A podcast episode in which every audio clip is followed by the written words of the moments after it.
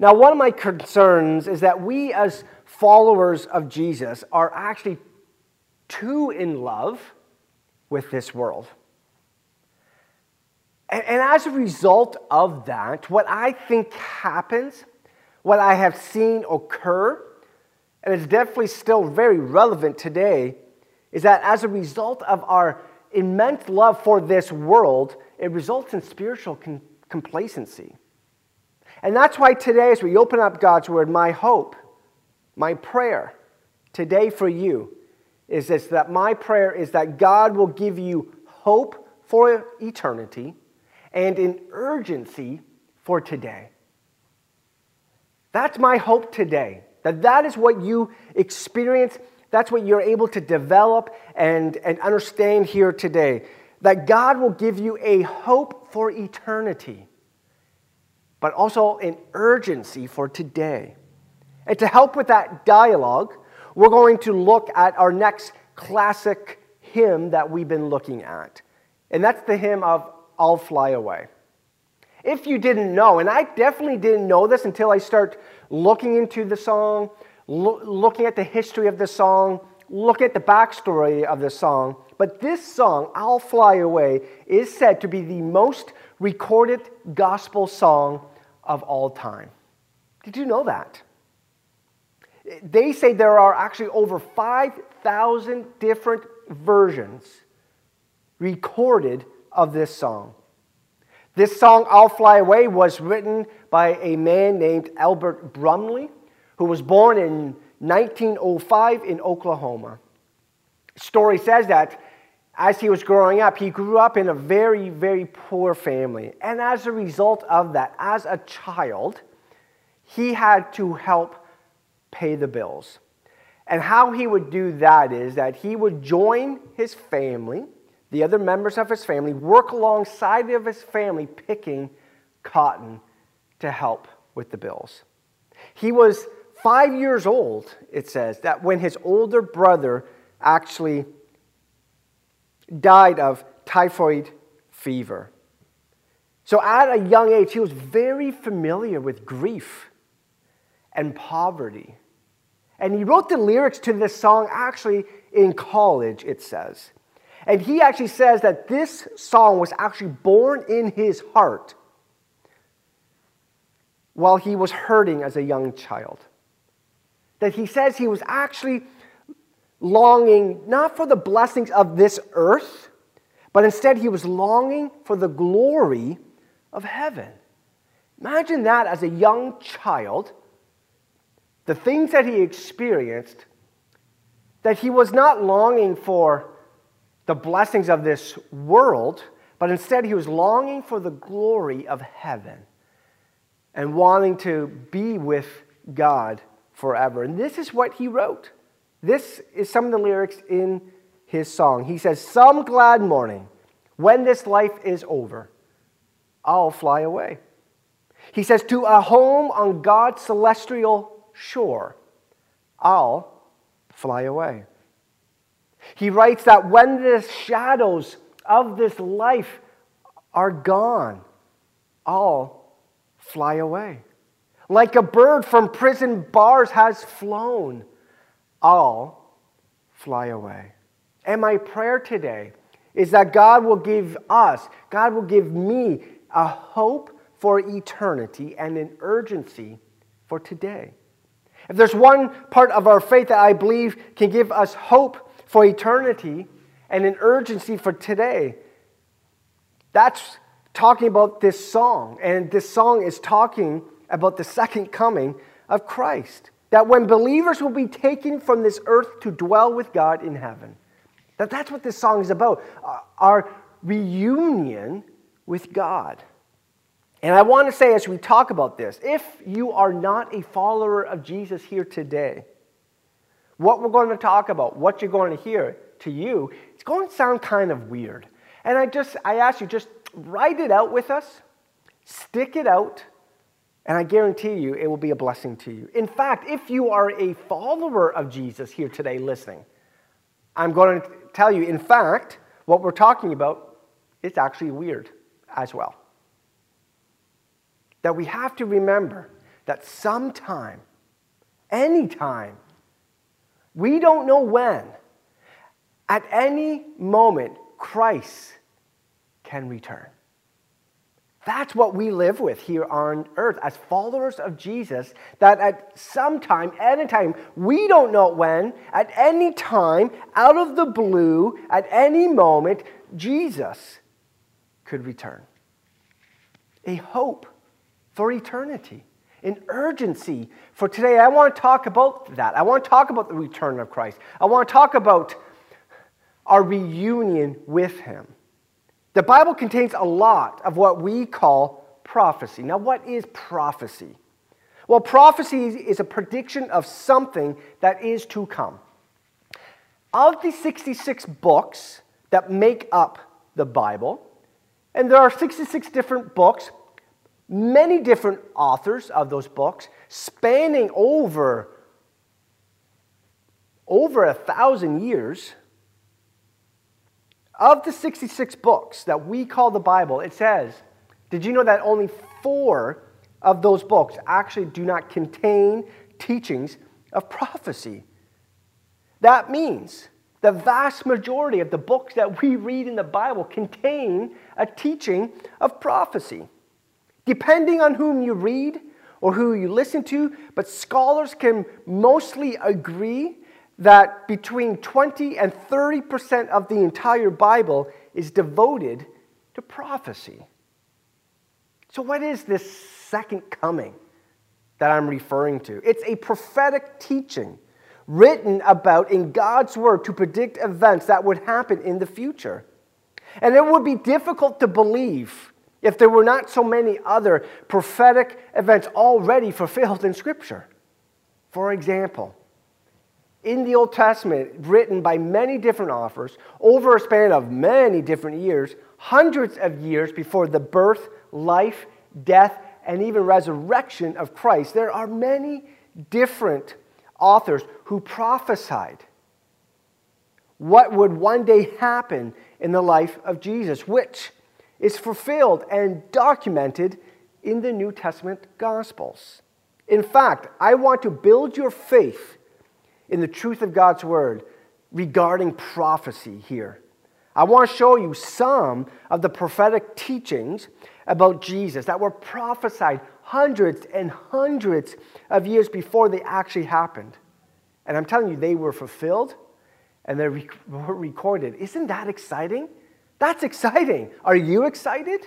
Does this not excite you about all these prophetic teachings that are recorded but then fulfilled. So let me just run through a few of them, just to give you an idea and to build your trust in all this. It was prophesied that Jesus would be born a virgin, which he was. It was prophesied that he would come into Jerusalem riding on a donkey, which he did. We were told he would be rejected by men, which he was, betrayed for a payment, which happened.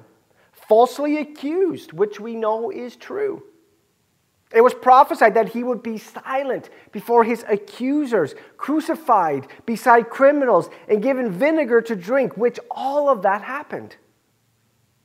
It tells us that his hands and feet would be pierced, that they would fight over his garments, none of his bones would be broken, and that he would give his life. After giving his life, it says he would be buried in a rich man's tomb.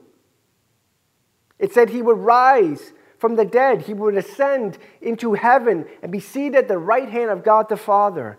All of that, all of that, which was prophesied, has come to pass. I don't know about you, but that builds my faith. The crazy thing is that that's only some of it.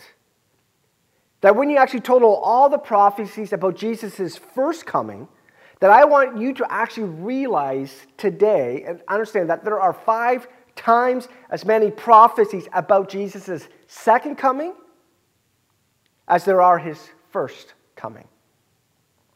And that is what we're going to talk about today. And that as we do that, that it will give you a hope for eternity but also an urgency for today. There's three thoughts that I want to just share with us here today briefly that hopefully will give us this eternal hope. And we're going to talk about the return, we're going to talk about the rapture, and we're going to talk about the reunion. So let's talk about the return. What do we, as followers of Jesus, believe about the return? Here's a thought on that the return. Christ is coming again. Christ is coming again. John says it this way in John 14. He says, Do not let your hearts be troubled. You believe in God, believe also in me. My Father's house has many rooms. If there were not so, would I have not told you that I'm going there to prepare a place for you? And if I go and prepare a place for you, I will come back and take you to be with me. The return of Christ, meaning this Christ is coming again. See, in the early days of the New Testament church, the believers were under so much pressure and so much persecution that they were aware just by confessing that they were followers of Christ, that they could be tortured, beaten, whipped, flogged, even put to death. That they were in such danger, you can only imagine the bond that they would have as they met other believers of Jesus. Paul even mentioned that, that there is a crown in heaven for people who long for the returning of Christ. Did you know that? That there's a crown in heaven waiting for those of us who long for the return of Christ.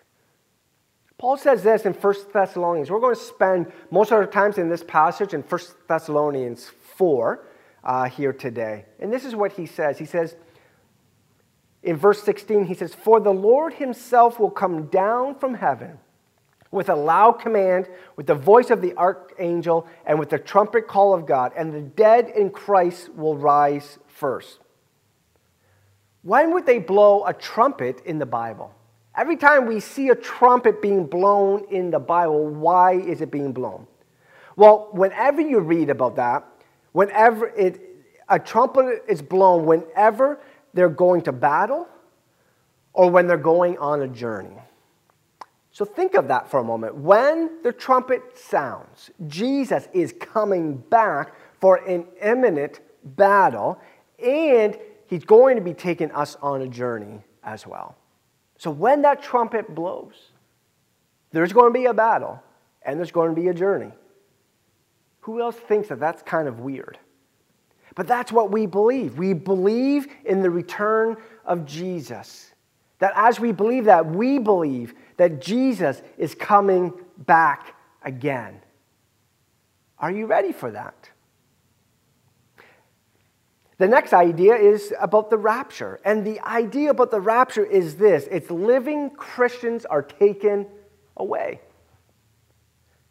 That through the rapture, living Christians are taken away. Listen to what Paul says. 1 Thessalonians chapter 4 verse 17. He says, After that, meaning after the trumpet, after the voice of the archangel, after the dead in Christ rise first, he says, After all that, we who are still alive and are left will be caught up together with them in the clouds to meet the Lord in the air. That word caught up is a Greek word, is the Greek word harpazo.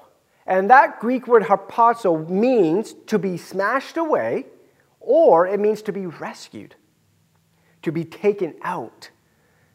So he's saying, harpazo, you're going to be rescued. You're going to be taken out. And Brumley said it this way in I'll Fly Away. He says, I'll fly away. Oh, glory, I'll fly away. When I die, hallelujah, by and by, I'll fly away. Jesus describes it this way. just listen to how Jesus describes it in Matthew chapter 4, uh, Matthew 24, um, verse 39 and following. And it says this And they knew nothing about what would happen until the flood came and took them all away. That is how it will be at the coming of the Son of God. Two men will be in the field, one will be taken, the other left. Two women will be grinding with a handmill, one will be taken and the other left. Verse 44 it says, So you also must be ready, because the Son of Man will come at an hour when you do not expect him. If Jesus was describing it this way in our context today, he might say something similar. It could be, he could say something along the lines a husband and a wife were out for, at Starbucks for a coffee, sitting there enjoying each other's company, having a great conversation, and one is taken and the other is left. And if you're married, you can determine who's going to be taken, who's going to be left. Men, you're probably going to be left. Harpazo harpazo, taken. You're rescued away. Admittedly, as we think about this, it sounds like a sci fi movie, doesn't it? Really, doesn't it? But you have to understand this is not the first time that such an event actually was recorded in Scripture. There are actually other events just like this as people were taken away from the earth. Enoch, for example, was walking closely along with God, and then all of a sudden, he disappears because God took him away. Elijah is walking along, talking, and a chariot of fire comes down and whirls him up in heaven. Jesus, after the resurrection, is taken up into a cloud with God.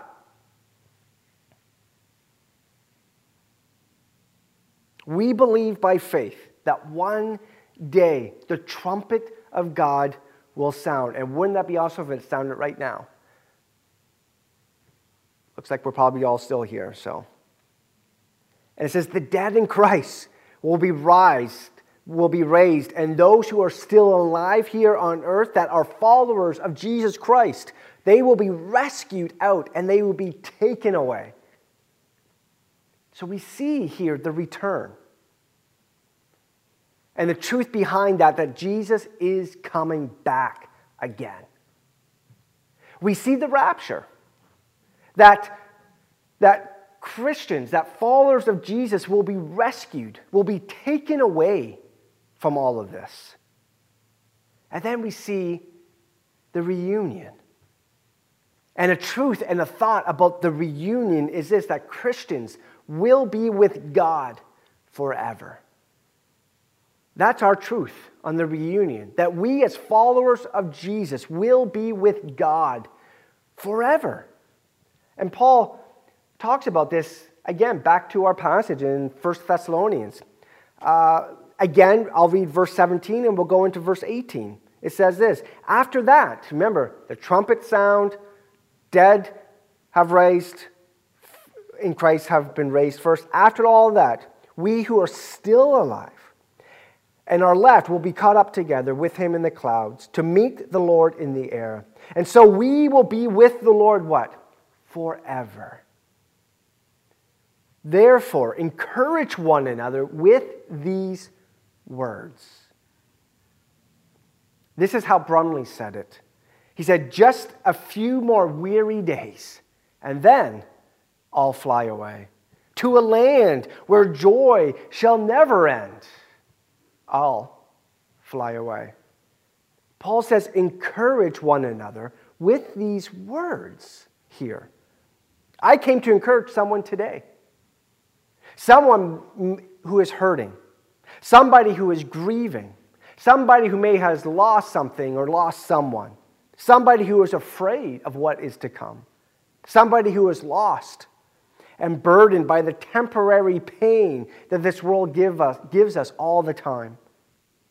That if you are in Christ, there will be a day where, where you will be in the presence of God. And at that very moment, there will be no more pain. There will be no more heartache, no more sickness, no more disease, no more death, no more shame, no more hatred. There will be life in the presence of God. So may I encourage you here today with these words The words that the early Christians would share with each other in secret to pass on this hope and this urgency that we're looking at here today. And let me encourage you with these words Our King is coming soon.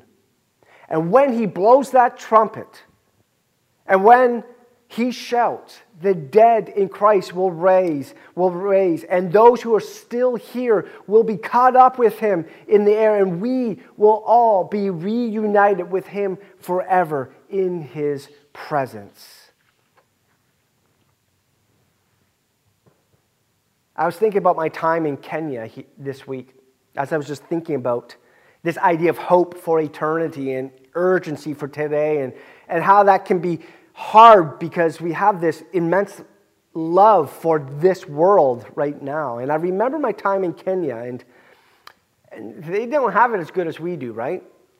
And just a lot of poverty all over the place, shanties at best, you know, and things like that. And what struck me was uh, just seeing the joy of the people there and the people that I encountered and and so I remember asking a local there who was there on the grounds with us at the university that we were helping out at. Um, and he was like a local student. And, and I, I had to ask him because I saw it there um, in the university, and I saw it outside the university grounds. I had to ask them, why are you guys so joyous here? Like, you like literally have nothing. We, I saw kids on the grounds, being so joyous with playing with toys that they literally made out of garbage. And I asked, why is everyone so joyous? And I asked them, where does everyone get their joy? And he told me not to worry. Told me not to worry. Because he said, a common problem for us Westerners, he says, is that we tend to believe that we actually can have heaven here on earth. He says, That's your problem. You think that you are able to or should be able to experience heaven here on earth. He said, when you live in an environment like ours, you recognize the earth was never meant to be heaven, he said. He told me as we continued on our conversation, he said, We long for the real glory that is to come. And he says, That is where and why we are so, so joyous here. We recognize and we have a hope for eternity, he says. So, what's the problem here? It's one of the big problems in our, in our churches today, I think. We are so in love with this world that we have a real problem with spiritual complacency. And that maybe one of the reasons why Paul, who did not love this world, could actually say, For to me to live is Christ, and to die is gain. He understood where his real home was, he understood where his joy came from. What in the world does that mean? To live is Christ and to die is gain. For me to live, what Paul is saying is to actually have the opportunity to show and express the love of Christ. That for me to live is Christ, is that I get to represent Christ here on earth. And that brings joy, right? That brings uh, an urgency for today.